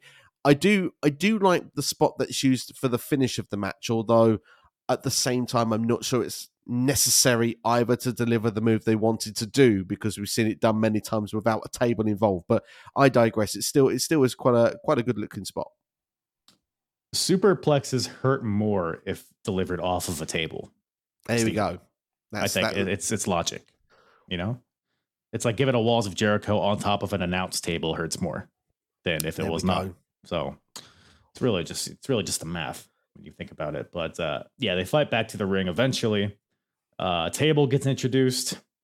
Benoit sets the table up on on the top rope, like in the corner, flat, and uh, ends up superplexing Kevin Sullivan off of this table. Which, to your point, maybe I mean it's maybe an inch more height the table yeah. gives you. So uh, that was that was what did it. So Benoit gets the win with that superplex, and um, that brings it to an. End. Then we got some shenanigans at the end. I mean, the match itself, I thought was you know it was fun. It was it, it was very different than anything else we saw on this show. Um, I think they made the, most out of it. Yeah, for sure. But um, I would say the real story maybe is what happens after the match. Arn Anderson comes out, who, like we mentioned earlier, has kind of been in the middle. He's a, he's a horseman, but he's trying to mend fences with the Dungeon of Doom. Comes out here, you think is he he rips Benoit off Sullivan because Benoit keeps on beating him after the match. But then Arn just joins in with Benoit, stomps Sullivan. Four horsemen are unified. They're together. They're not with the Dungeon of Doom. And the crowd goes bonkers for this. So, I mean, whatever we think about this, I mean, I thought it was fine for what it is, but I guess the crowd was super invested in the horsemen and in this feud with the Dungeon of Doom. So, um, it seemed like a success from from my eyes, from just how the crowd reacted. Very much so. I mean, uh, like it was a it was a hot story. I mean, the the problem with it and the problem with the booking of WCW obviously is as the show goes on, Arn Anderson is in a match not long afterwards right. and is a heel. So it's kind of like it, it, it doesn't there is a bit of flip flopping when it comes to the storytelling. So it's a bit weird in one way because Benoit is clearly a babyface against Sullivan in the match. It's kind of like the Horsemen are baby faces when it comes to people like Dungeon of Doom, but when we actually want to take on your American football players, they are they are dastardly heels. But uh, at the same time, though, like you say, this this clearly was a a story that we're looking to um, make an impact, and they did that. They mm-hmm. they got the reaction they wanted, and I do think it was a very well done spot because obviously on you know, he he kind of pulled Benoit away for a second, kind of looked like, well, what's he doing? Is he kind of going to say like, well, you may have won the match, but you've not proven yourself here or whatever for whatever mm-hmm. reason. But to to then show that actually, no, they are united and that uh, Benoit is is one of the four horsemen. Of course, they they then go to to go backstage, and Mean Gene kind of shows his face once again, doesn't he? Can't get enough of Mean Gene. He has to get the scoop. Um, yeah, to your point, after the match, they're Mean Gene's in the, the Horseman locker room, I guess. So You got Ric Flair, uh, Bobby Heenan, who's going to be managing him later in the show, and then you got Woman and Miss Elizabeth, and then uh, Arn Anderson and Benoit walk in the frame because they just they're walking from the ring right before this. So, um, and Arn Anderson's basically like, yeah, Benoit, he earned his stripes tonight. The Horsemen are united. Um, I don't know, made the faction feel legitimate to me. I mean, because mm. if Horseman is obviously a time tested faction, but with the, this iteration, initially with Pillman and Benoit, Pillman leaves, but Benoit's still there. It was kind of in a like in a state of flux for a bit. It's like, is it like a legit thing, or is are we just trying to slap a Horseman logo on this guy? But Benoit seems like a legitimate part of it now, and I think if nothing else, this, this that match put him over, and he would go on to do what he would do. So, um, but Mean Gene uh we get a Ric Flair promo, which is exactly what you expect. A lot of yelling, a lot of woo, a lot of ha, you know, a lot of that. Uh, women, champagne, all that stuff. But before that, we got the match that is uh again, like you said, the reason you're here. We got America versus Europe. We got Sting versus Lord Steven Regal. So uh, I mean, it's the Great American Bash. You gotta have an American stomp a foreigner, a dirty foreigner. So get him out of here. But this this this whole feud is basically you know Regal. He he just walked into Sting's locker room. He was like, hey, "Let me talk to you something." And then he just backhands him. He's disrespected Sting on Nitro, and Sting's looking for revenge. That's a very simple story. Um, but otherwise, the match itself, I think it had its moments. Again, I think there was just too much kind of just dead air, maybe. I don't know. What what you what do you think of this one? I think it's kind of the, around the time period of how a lot of these wrestlers would be. Obviously, Regal mm-hmm. is. I didn't appreciate winning Regal as much growing up as I do now and obviously watching Same. his run i suppose even through like when he started in wcw back in 93 like he was always this uh time limit draw guy he kind of had the i think it was the united states championship could have been the television championship but right. again could have been it would make more sense with the us title but probably it was a tv title uh, and always was that guy that kind of would have those 15 minute matches but make sure that the draws were there he kind of always had where he could stretch people and, and have good technical wrestling but it involved a lot of rest periods and i think that that always made matches seem a bit longer than what they are. Mm-hmm. And I think that that was probably that could have been an argument of an, issue here. But from an actual um, move on move basis with with both of these guys, they actually put together a solid match. There actually was good stuff in this one, particularly as it got to the the, the latter third, if you want the final part. Um, I yeah. was waiting for a cameo there, um, but um, no, literally like when it when it comes to that final third, uh, that's when I felt like obviously the tempo's raised, Sting's making the comeback. Uh, but I, I like the fact that, that William Regal, Lord Steven Regal, uh, got his showcase because that's that's kind of what I felt like. We we talked about earlier on in the evening where Konnan had his moment, DDP had his moment. I felt like Lord Steven Regal was that guy that as I mentioned, 93, going into 94, was was being presented as someone who would be potentially a future world champion. There had a lot of hype on this guy. And obviously, I think they run out of things of what to do with him, so he ended up being in the mm. tag team with the Blue Bloods. Bobby Eaton was a part of the Blue Bloods for some reason at one point. Yeah. Defected. I think he's um, there at um, this point, yeah. Yeah, absolutely. God save the Queen and all that uh, at that point, anyway. Uh, but um, yeah, it's it's a it's a bit of a weird one. But obviously, Regal here, this is this is his chance to break out once again. And obviously, commentary do a, an interesting job of, of making reference of Sting's hair. Not that hair should really matter, uh, but obviously mm. he'd been the bleach blonde for a long time, and obviously he'd recently then gone to the uh, the brown hair rather, and it was a bit longer, and it was kind of like the this is the talk of the locker room and stuff like that.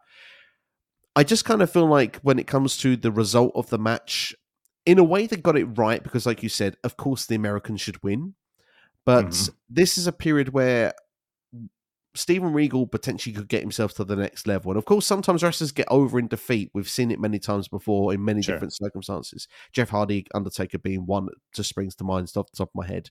Um, but um, I, I do feel that Sting was rumored to be the third guy at one point, and it was going to be the third mm. guy.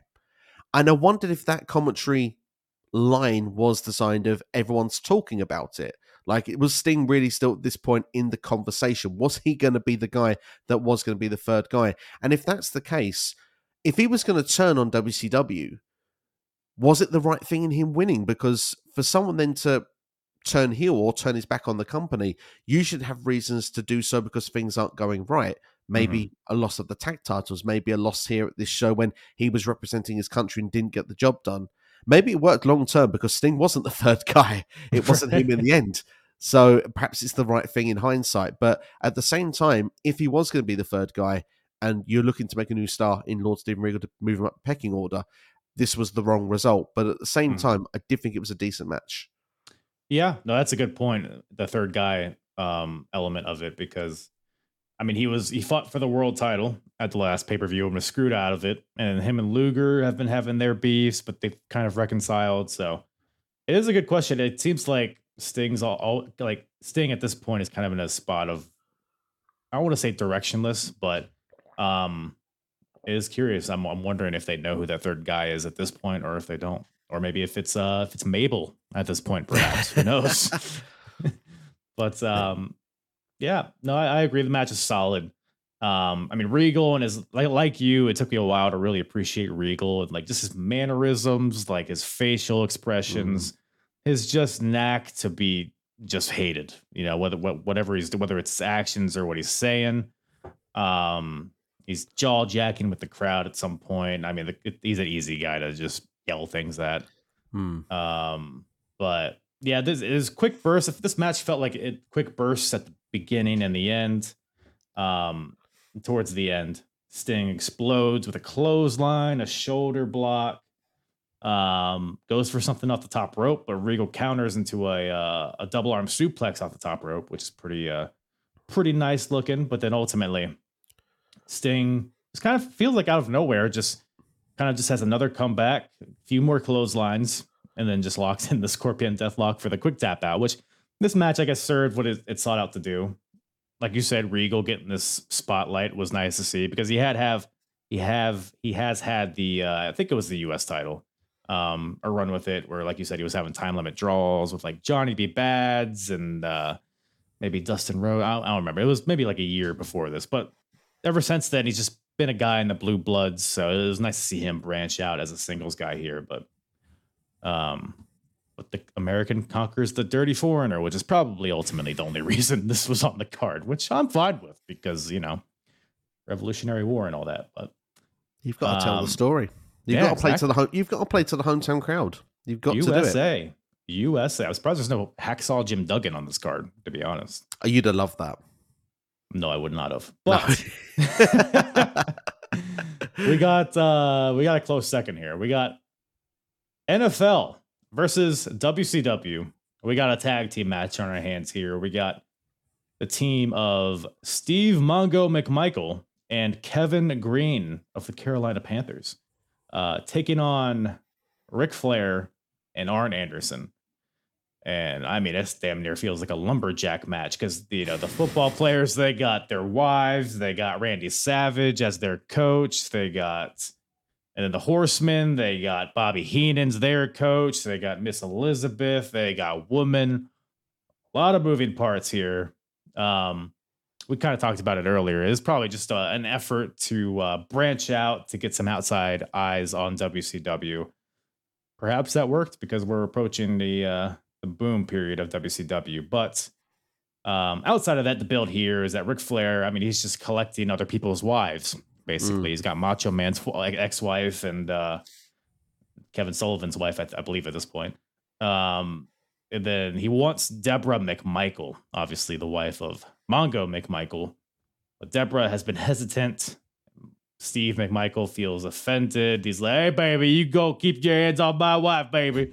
And then he finds his football buddy Kevin Greene, and they're gonna go and tackle them on the gridiron. I think so.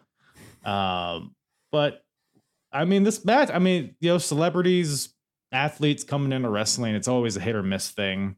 I feel like they, they didn't, um, I feel like they kind of played to their strengths in this one. Mm-hmm. They didn't try to do too much. They didn't try to do too much, you know, wrestling.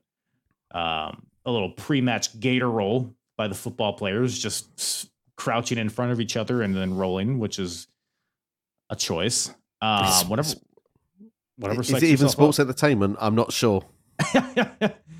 but um, I mean, I guess the story of this match is, you know, like Mongo, for for example, he, he like does like a three point stance and then hike and then shoulder blocks Arn, but then he tries to do it again. And then Arn counters into a drop toe hold, so he's using the wrestling to counteract the football tomfoolery. Um, I mean, I feel like this match was fine for what it was. Obviously, there's a lot of shenanigans that come at the finish, but what do you think about the match itself? there's actually uh, quite a lot more positives out from this match watching it another time round. I remember watching it the first time and it kind of I thought the match was okay. Like you said, they kind of played to the NFL's guys' strengths rather than, mm. which is what you need to do. I, I, that's why I was, I was, a big fan of ECW and Paul Heyman. He always made sure to, you know, highlight someone's star potential and hide those weaknesses. That, which is pretty much the opposite what Vince McMahon did in the tens, literally the 2010s. It was like, no, you're weak at that. Let's show everybody. Um, that's why you're not getting over. Um, but uh, yeah, at the same time, like when you, when you look at this match here, I, I, think that they they told a good story. And what I would say is is that the commentary actually did their job really well in this match. They mm-hmm. told they they they gave away the finish at the start, which I thought was really good because you have to catch it on commentary. But at the, at the beginning of the match, of obviously yep. going and talking about Mongo McMichael's NFL career, why he joined the rival team of the Chicago Bears, which did slip my mind at this particular time because I'm not a yeah. massive NFL fan. Green Bay Packers. There you go. And why did he do so? For the money.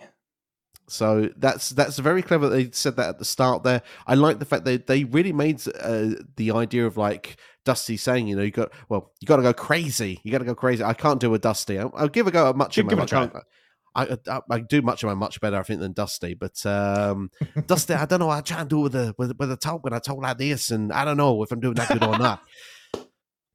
For British people trying to do an American accent always makes me laugh. Exactly, exactly. Okay, uh, Macho Man might be better. I'm not sure. Yeah, what do you think Macho Man thought of this match? Well, I think he was more interested in the advertisement side of things. It was like, you need a little excitement? Snap it to a Slim Jim. Oh, yeah. Okay, that's solid. That's solid. I don't mind it. that. Throat hurts now.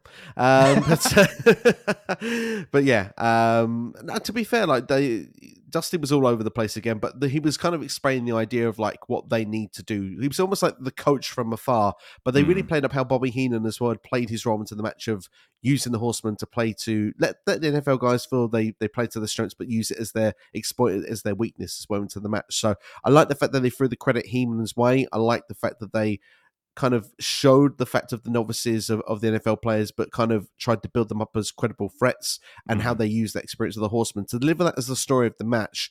Commentary actually made this another level up than what it would be if, in my opinion, if you're watching it live. But of course, when you watch something live, um, I suppose if you're watching it with a mute button, because live you've got the buzz and everything in person. But uh, I do mm-hmm. think that they they added an extra layer to this.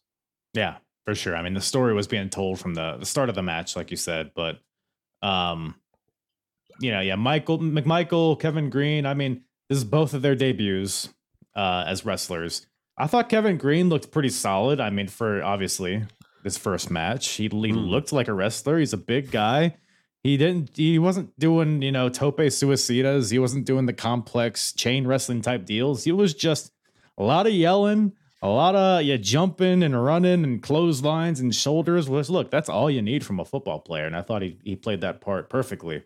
Agreed. Um, at some point, the match kind of breaks down. Well, first of all, before that, there's one spot where uh, Mongo puts Ric Flair in a figure four, and then Kevin Greene hops the top rope, stops Arn Anderson from breaking it up, and then locks him in a figure four. So we got two figure fours going on at the same time, which crowd loved it. I loved it. I mean, it made me cackle. I don't know why. It was just so silly watching two football players put a figure four on one of the most legendary factions of all time. But whatever. I loved it. Um, but at some point, um, well, it's actually after that figure four, woman rakes the eyes of, um, I believe it's Kevin of, of Mongo, and then the football players' wives, uh, Deborah and Tara, I believe her name was.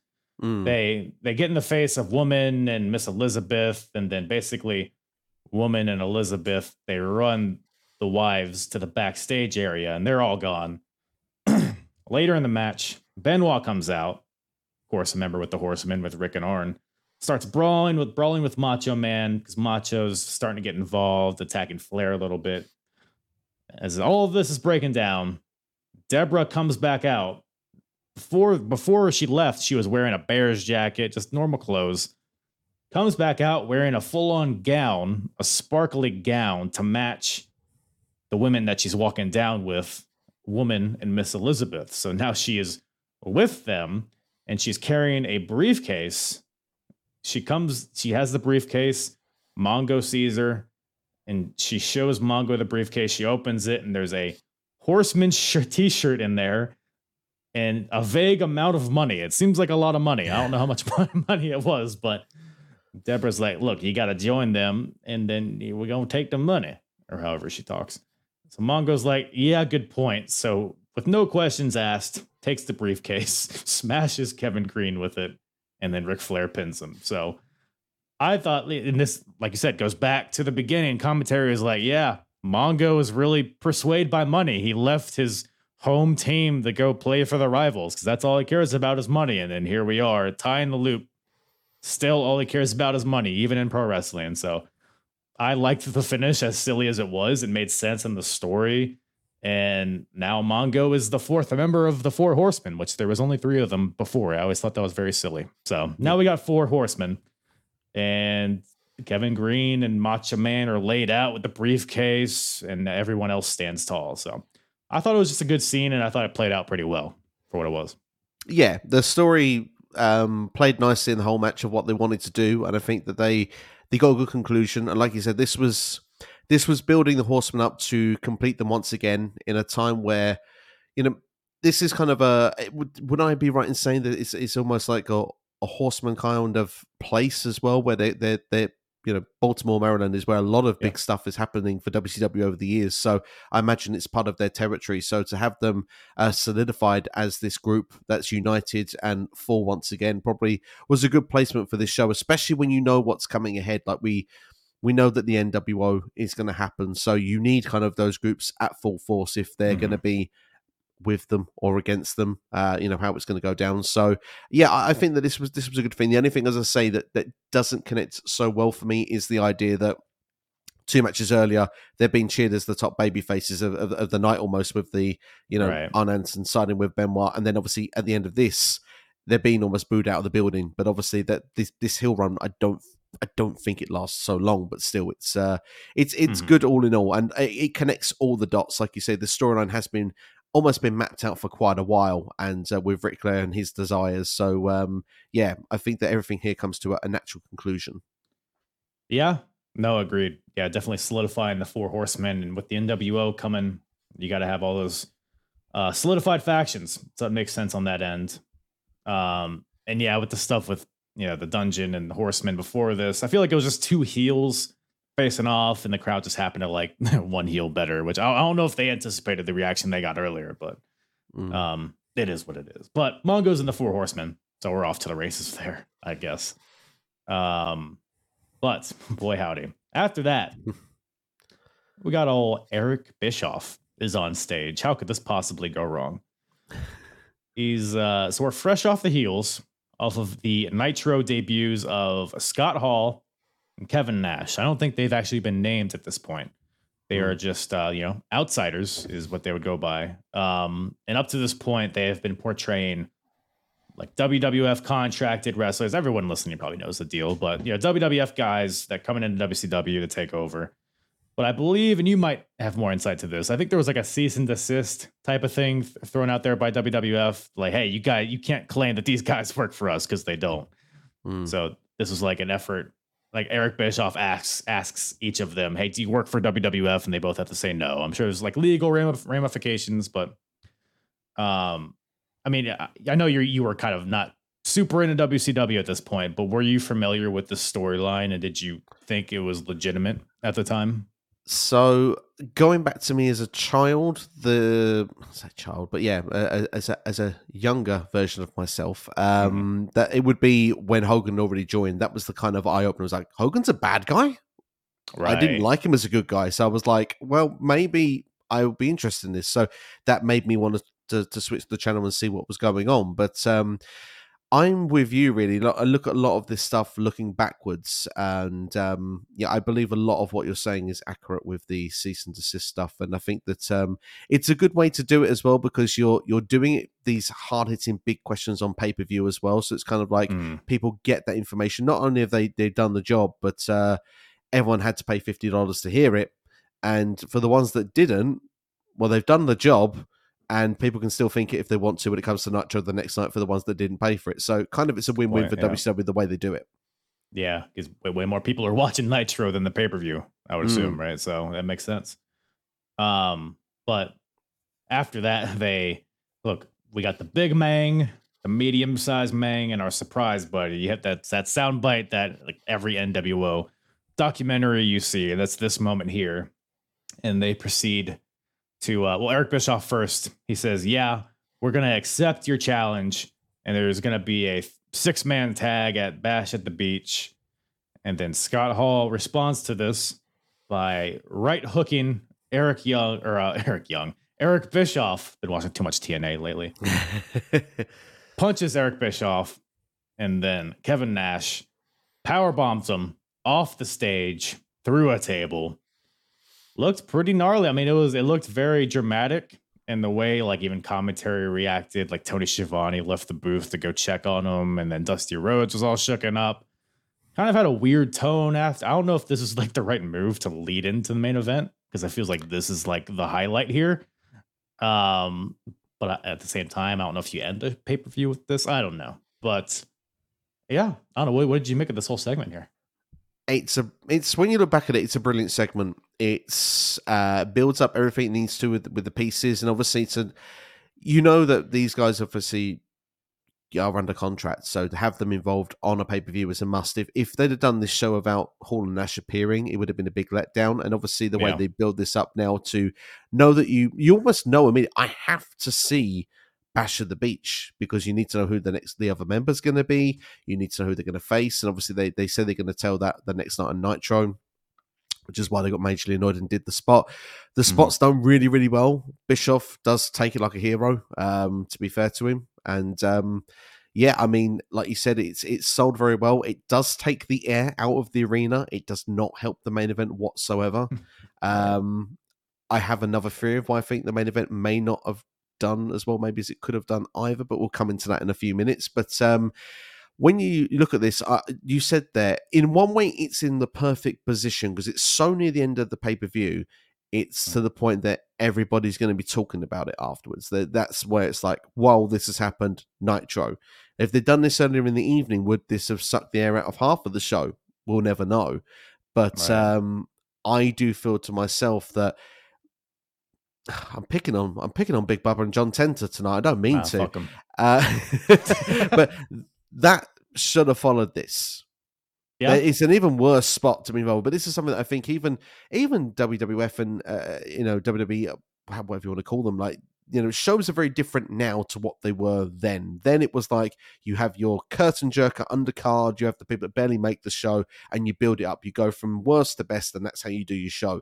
These days, it's kind of like you have one of your best matches at the start, one of your best matches in the middle, your best match in the main event. You make sure that the toilet breaks are match. Say there's seven matches on the card, match two and match six are filler. Like mm-hmm. that's that's where you go and have your bathroom breaks, or you go and get your popcorn or whatever you want to do. And it's like this could have done with a bathroom break match afterwards, just so the crowd can have that feeling and mm-hmm. then be heated up again for the main event. But um, yeah, it's it's a very good segment. It's very well put together. I get why they put it where they put it because obviously, long term, the big picture is not the Giant versus Lex Luger, regardless of whether no. that main event had been five star or not. Um, so they they did the right thing. Yeah, yeah, I would agree. And it, uh, it's almost maybe they just didn't have faith in the main event, so they're like, they almost I don't want to say they viewed it as a filler match, but it kind of felt like it in a way. And that's mm. that's where we're at now. The main event. We got the WCW heavyweight title on the line. We got the champion, the giant, defending against Lex Luger. Um, a follow up from the previous pay per view where Sting and the Giant uh, fought for the world title. Now we got Sting's partner, uh, Lex, having a go since Sting couldn't do it.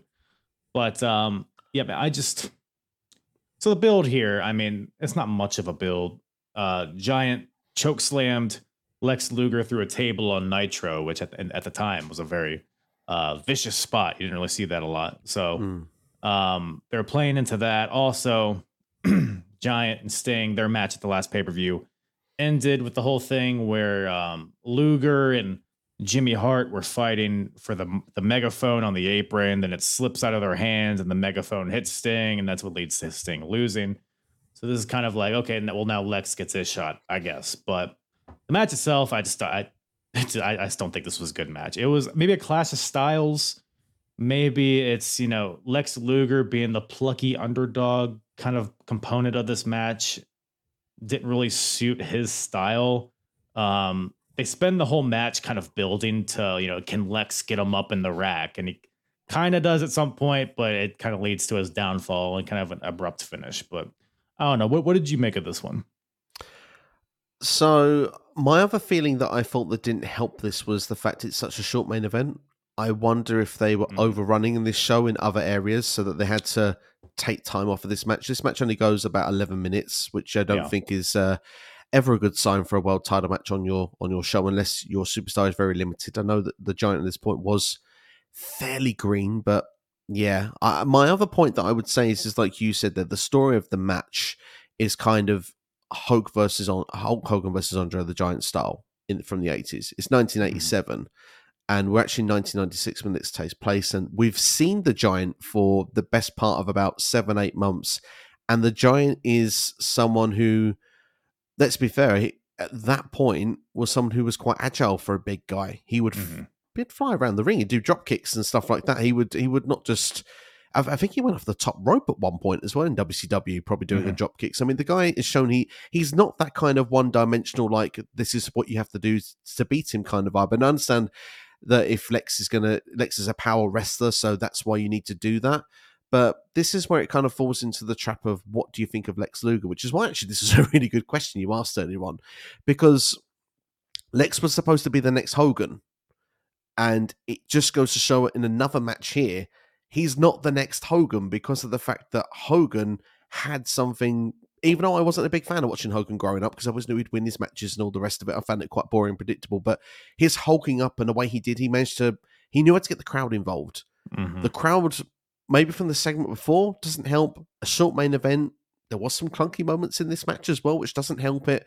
But it just felt like that this story was dare I say, even out of date, even though it makes sense for yeah. the time period, and it makes it makes sense now. If you do a, a smaller guy versus a giant in wrestling, that's the most realistic story you can do. Can he lift the giant up? Because that's kind of how it should be. In modern day wrestling, the giants go off their feet probably far too easily and far too quickly, and don't sell it as a big deal. Um, but at the same time, this felt like that it was quite slow paced, quite sluggish, and dare I say, it was quite 1987. I think that was the problem with it. Yeah, no, I would agree. It was very formulaic in a sense, and like it's, it's you know the whole thing is is building to the rack attempt, and I feel like it just kind of came out of nowhere a little bit, and then there was no real follow up. I guess what other follow up could it be? Because you know, Giants in the corner, he gets at some point knocked like on the top rope, like laying prone on the top rope. He, uh, you Luger kicks him a little bit so that his he's basically his back is on the top rope, so he's facing the ceiling. So essentially he's in prime position to get the rack. You know, so Luger can just like basically like a barbell off a rack, just pick him up. Um, and he does pick him up. He walks back. He takes a few steps, but ultimately uh, he crumbles under the weight of the giant. And uh, giant kind of like lands on his head, and then he, he just picks him up and choke slams him for the win. So I think maybe yeah they could have been pressed for time because it did, it did feel like an abrupt finish. At the same time, I don't know really where else they could have gone with it. Um, yeah, to me, it just felt like the drama wasn't there, and like like you said, there's other variables like the segment before this, um, the time they were given, the story building up to it, but um, yeah, it was kind of just a lukewarm way to end up pay per view, in my opinion. But mm. I don't know. It was a showcase for the Giant, I guess, because he spent most of this match just beating up on Lex. Um, and I know Lex, he, he does, you know, get some steam later on. I think is it this year, maybe the next year when him and Hogan go at it. So 97. And to be fair, actually, Lex does that's the best version of Lex in WCW uh, for me is the spring, early summer part of 97. And then mm-hmm. I think the wheels sort of fall off a bit around. Is it Hog Wild, Road Wild, whichever they choose for that year? Yeah. I think that's when the the wheels start to fall off. But um, yeah, I mean, Lex they they do do a better job with him. I have a question for you actually. Do you think that this show would have been better off of this match being the sub main event and actually the NFL versus WCW should have been the main event instead? Mm. That's a good question. I would probably say so. I mean, yeah, I'm trying to think because it ended with Mongo turning. Maybe, uh, yeah, I would say it probably had it had more personality that tag match mm. than did this match. But at the same time, I do understand having your world title in the main event. Just the traditionalist in me. Absolutely. But, um, either way, I think you know the Kevin Nash Scott Hall thing is gonna you know be the thing people are talking about. So maybe ultimately doesn't matter because people are gonna tune into Nitro and see what's up with that anyways. So True story. I don't know, man. I don't know, but that brings uh that brings Great American Bash, 1996, to a close. Any other any other thoughts on this show? Anything we missed? I don't think we missed anything necessarily. I think that we we hit all the bases. Obviously, there is an open question of Mean Gene if he's on commission rather than an hourly rate. but um, he's making a killing no, if he is. He, absolutely. Um, but uh, for me, I, I do think this is an enjoyable show overall. I think there is a for the time period, there was a lot of matches that are worth going and checking out. But obviously, that that middle part, as we've probably said since the start, I think the Rey versus Dean and the Falls mm-hmm. Anywhere, Benoit and Sullivan, those are the two must go and sees. If you if you like your your drama and your outside influence of celebrity, then uh, yeah, that tag team match also probably is worth a go. But um, all in all, I think this show is. Uh, I think it's worth people's time to go and check out. But obviously, um, there is another hot show just around the corner, and I think Bash of the Beach yeah. certainly is one to definitely keep an eye out for when uh, when uh, when when when you're next recording that. It's definitely gonna be one that people must tune in for. Yeah, it's it's kind of weird watching this in hindsight because everybody kind of knows it's pretty much the springboard into the NWO this show. So it's almost hard to like watch this show in a vacuum. But um, yeah, I agree with you. Like Dean Malenko and Rey Mysterio. I mean, they I don't want to say they saved this show because there was some other good stuff on this show, but I think that's what really elevates it, in my opinion. Definitely mm. the thing that's worthwhile and going back and watch it if nothing else. But um, but once again, man, I appreciate you making the time, checking out some 1996 wrestling, some WCW. Uh, where can everybody find you and your lovely YouTube channel and listen to you and uh, give you all the likes and cuddles and kisses? Oh, well, so I, am definitely a cuddling kind of guy, so certainly uh, do get well involved with everyone for that. But uh, thank you for having me on. Um, it's SCW the Wrestling Channel on YouTube, and uh, yeah, literally I just talk a lot of wrestling. If you're into WWE, AEW, Impact, certainly it's a it's a place to, to come and hang out. I do live content quite regularly, whether it's questions and answers, whether it's predictions, reviews. Uh, I like to do dabble in a bit of retro as well from time to time, whether it's uh, match watch alongs or just going through certain shows as well. We'd definitely love to have you on for, for one of those in the future as well. Absolutely. If you'd ever be down for that. Uh, and obviously, I've done collaboration videos where I get a lot of YouTubers together to be involved in videos, and that's uh, where a lot of people might might be able to find you on my content, uh, whether it's uh, best SummerSlams, worst WrestleMania matches, stuff like that. So yeah, there's there's there's lots of stuff for people to sink their teeth into. So I appreciate you having me on. Um, it's always a fun time collaborating with you. You always do great work on this channel, and uh, oh, I always I look forward to your reviews each and every week. So, uh, I just will say to, to, everyone whether they're they're watching, they're listening, whether they're maybe eavesdropping somewhere on someone else mm. listening in, subscribe, follow, leave a good review. Honestly, um, you're doing great stuff here, and uh, yeah, the apron bump it truly is the hardest part of the ring, and it's uh, a must listen in the wrestling community. Oh, I appreciate that very much. Um, yeah, you'll see my big dumb face on your channel from time to time if you're willing to have me. Um, yeah, worst SummerSlam. What was it like? Worst WrestleMania match, best SummerSlam yeah. match. You do a lot of good stuff, a lot of unique stuff. I, I love how you collaborate with other uh, other channels and stuff like that. So it's always good to see. Um, I don't know. What what do you, what do you think? Uh, what do you think Dusty Rhodes would have to say about uh, Great American Bash 1996? Let's see. Oh. You say it was funky like a monkey. It was uh no, I can't do that. I can't do it. Once again, thank you to Steve from SCW Wrestling Channel for joining me on this lovely, lovely Great American Bash. Figured I'd reach out to a Brit from Sweden to cover some American wrestling. So uh, go check out Steve. Like I said in the in the uh, in the intro, puts out a ton of great content. Give him a subscribe, give him a like, give him a kiss on the cheek. Do all of those things. And hey, what else is there to do but hit that jingle, Bartholomew? WCW, ECW, WWF, who's the hardest promotion? Eric or Vince or Paulie? I think we can agree, though, it's mostly shit. Alrighty then.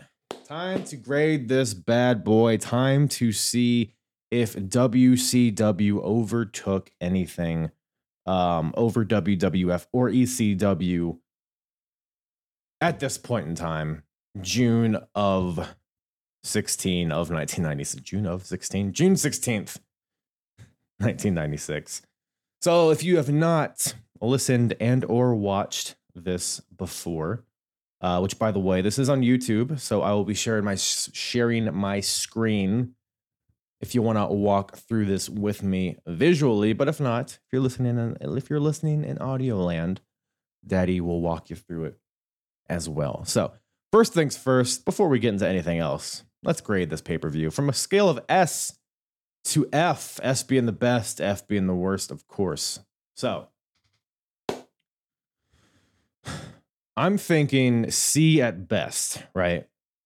because there is some good stuff on this show, but there's also a lot of bad on this show. Um, the overall pace of this show was a bit off. Felt a bit off to me. Um, you did have Rey and Dean for the cruiserweight title, which I think saved this show. Regal and Sting was fine. You have the opener of the big sweaty men slapping meat. Was fine. So there was some redeemable stuff on this show, but this show overall felt very felt like busy work. You know what I mean? It felt like, ah, let's just get this show out of the way so we can go to Bash at the Beach and do our real big show. So I'm thinking C. If if Dean and Rey wasn't on this show, it might be D territory. But um man, does it deserve a D though? I'm gonna throw a C at it. I mean, Because look, the, the, the overall vibe of WCW is kind of on the upswing a little bit, right? Um, you got some interesting storylines with uh the the horsemen and the football players and all that stuff. You got some stuff cooking, you know. The outsiders are here, even though it's very early days. That's you know it, it's all fine. Yeah, I'll, I'll throw a C at this bad boy. So what does that mean? Well, we look and see which promotion has the highest average grade so far, and as of this moment, WWF has the uh, the highest score overall on average. So that brings us to the overall scoreboard, and as I said in the outset, WWF currently leading with 11 points, ECW with 10, WCW with one. Now I'll have you know, whoever wins this at the end of the year, the ultimate winner the hardest part of ring, the hardest part of the ring is going to purchase a championship belt of the company that wins. And as of right now, WWF is in the lead, but I foresee that not lasting too long. Um, even though they do have the highest overall average pay per view grade, and they still maintain that. So they get six points for that. They maintain those six points, I should say. Uh, best pay per view of the year. WrestleMania 12, I believe that's the only one with an A grade. So naturally, that is still the best of the year. Worst, still WCW Super Brawl, which I believe got an F. All right. Yeah. So um, no changes there. So WWF gets maintains their two points for the best pay-per-view. WCW holds on to their negative one for the worst pay-per-view of the year. Now, in ring quality, just general in ring, best overall. Currently tracking ECW as the best, and that's four points. So the cruiserweight division is is is underway, right? In WCW, and I think that has potential to overtake, or at least to aid WCW in overtaking this at some point. I don't know if we're quite there yet, right? We have Rey and Dean which is really like their first great cruiserweight match. So we can't take hindsight into account. We gotta we gotta focus on where we're at at this point in time. As of right now, I mean, W. I mean, what other you know in ring quality? Where where was that on this show? Oh, I mean, n- nothing really else on this show was. I, th- I think I think the high I think the ceiling on this show outside of Rey and Dean was okay right? Sting and Regal was okay. Steiner's and and, and Fire and Ice was wasn't. I, I wouldn't even say that was good. I, I, enjoyed it, but it wasn't really good. I don't I don't think. But um, point being, ECW I think holds on to this for now. So they they maintain on they maintain their four points. Best match of the year. Currently, we are tracking Diesel versus Shawn Michaels at In Your House Seven. So WWF has that at this point. Now, the question is was Rey Mysterio versus Dean Malenko on this show, Great American Bash. Was that better than Shawn versus Diesel? Because Rey and Dean was the best show of the night for sure. I'm going to say no, it was not better. It was very good. Obviously, they're different styles of matches, right? But Shawn and Diesel had just the fire behind it. It had the the main event spectacle. It had the pressure, it had the build up. It had the, you know, the street fight appeal of it with the in ring just back and forth technical aspect of it. Shawn and Diesel still maintains the best of the year for me. So WWF holds on to those two points. Worst match Ultimate Warrior versus Goldust, It also at In Your House 7. Was any match on this show worse than that? I'm going to, my, my first thought is no. Maybe John Tenta, Big Bubba, but that was short enough to where I think, you know, you can't really say that that was the worst, even though Goldust and Warrior wasn't that long, but the segment around it was long, so that kind of factors in. Um, I'm just looking through my notes, making sure I'm not missing anything. Konnan versus El Gato. Yeah, I think the only contender on this show would be um, Bubba versus John Tenta. And I wouldn't say that was it was short and whatever. Get it out of the way. I'm not gonna say that's the worst match of the year. So um, whereas Warrior versus Goldust was a title match and it was just so long. So like and it was bad too. Like nothing they did worked. So Warrior and Goldust holds on to that for now, so they maintain those negative one points. So no changes on the scoreboard as of yet. But let's see if that changes here with roster. Star power, the next criteria. Best overall roster. So the best roster, really. And that takes that takes into account the star power of it. That takes into account the the in-ring ability, the, the the promos, the athleticism, all of that stuff, right? And again, feel like a broken record here. The cruiserweight division is still early days. I can't. I I I just in my mind I can't use that as a a way to justify WCW. Although WCW is in, I'm, I'm noticing here we we are currently tracking WCW in the lead here. Sorry, I'm choking on my own semen. Um, yeah, I guess we'll keep it as WCW, right? Because nothing has really changed since last time we looked at this. So yeah, we'll, we'll keep it at WCW. Um, wrestler of the year, Shawn Michaels. Who who on this show? Who in WCW at this point would give him a running? Um, maybe Ric Flair. Maybe Sting. I don't know. Yeah, I don't think anybody. I don't think anybody's overtaken Shawn just yet. So WWF holds on to those two points. Worst wrestler of the year, Kevin Sullivan. Now, Kevin Sullivan hasn't been wrestling a ton lately. So I'm wondering do we knock him out of the worst of the year, given the fact that maybe he's becoming a little more um, aware that he doesn't offer a lot in ring. Not yet, I don't think. I think maybe eventually he will fall out of this category. But right now, I think we um like who who else would be in the running for that? Maybe a Big Bubba, maybe a um maybe a uh, ice train. I don't know. We'll keep um We'll keep Kevin Sullivan there. So WCW maintains that negative one point. Out of ring. So we're talking about gimmicks. We're talking about characters, promos, storylines, all that stuff. Right now, the best overall, we're tracking ECW as the best. And I still maintain that because WCW, look, the outsider stuff is just, it's very good, right? But again, very early days. And that'll probably, that'll most likely manifest and manifest into something you know that that drives WCW to maybe be considered the best in terms of out of ring. But as of right now, ECW just has so much good stuff going on. They got Raven and Tommy Dreamer. They got the um they got Taz and Sabu. They just got Taz, just overall build of Taz. Um, Shane Douglas is a great character that's starting to flesh out. The tag division is very competitive.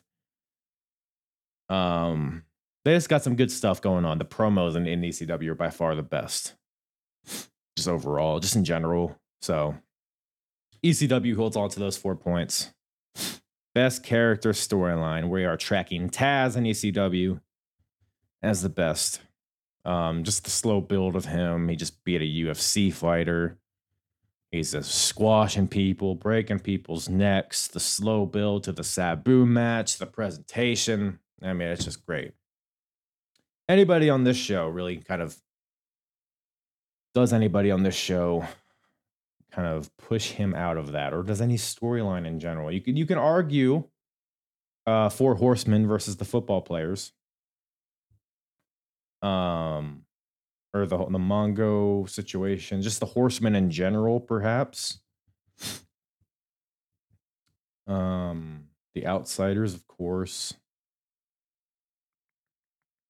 I think the outsiders might have the potential to overtake Taz here, but not yet. I don't think.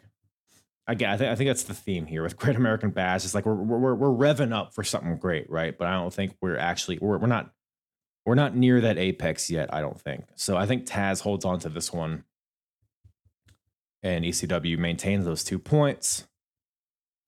Worst character and storyline, the Dungeon of Doom. You saw it on this show with Big Bubba. I think he might have been the only uh, representative on this show, particularly. I mean, John Tenta and Big Bubba is a really shitty storyline. I guess that's Dungeon of Doom, right? So yeah, you know what? Dungeon of Doom holds on to this negative one point. So we got no changes, folks. Uh, from Great American Bash, WWF still in the lead with 11, with ECW right on its tail with 10, and WCW with one measly point. So no changes here.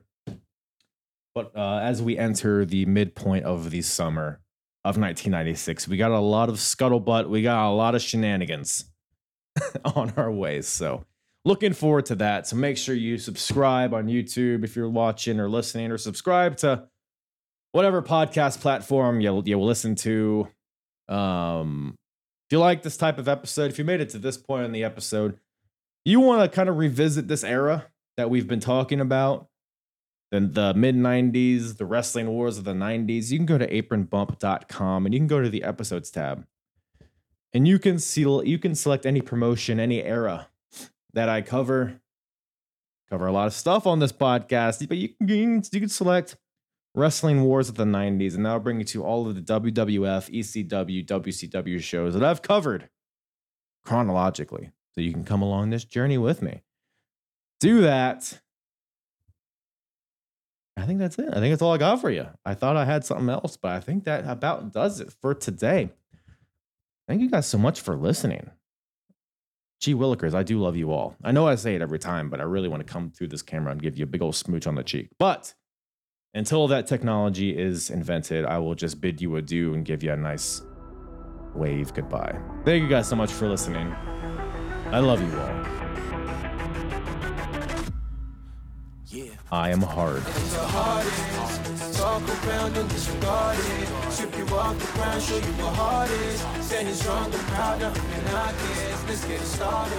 It's the hardest. Talk around and disregard it. You the ground, show you what is.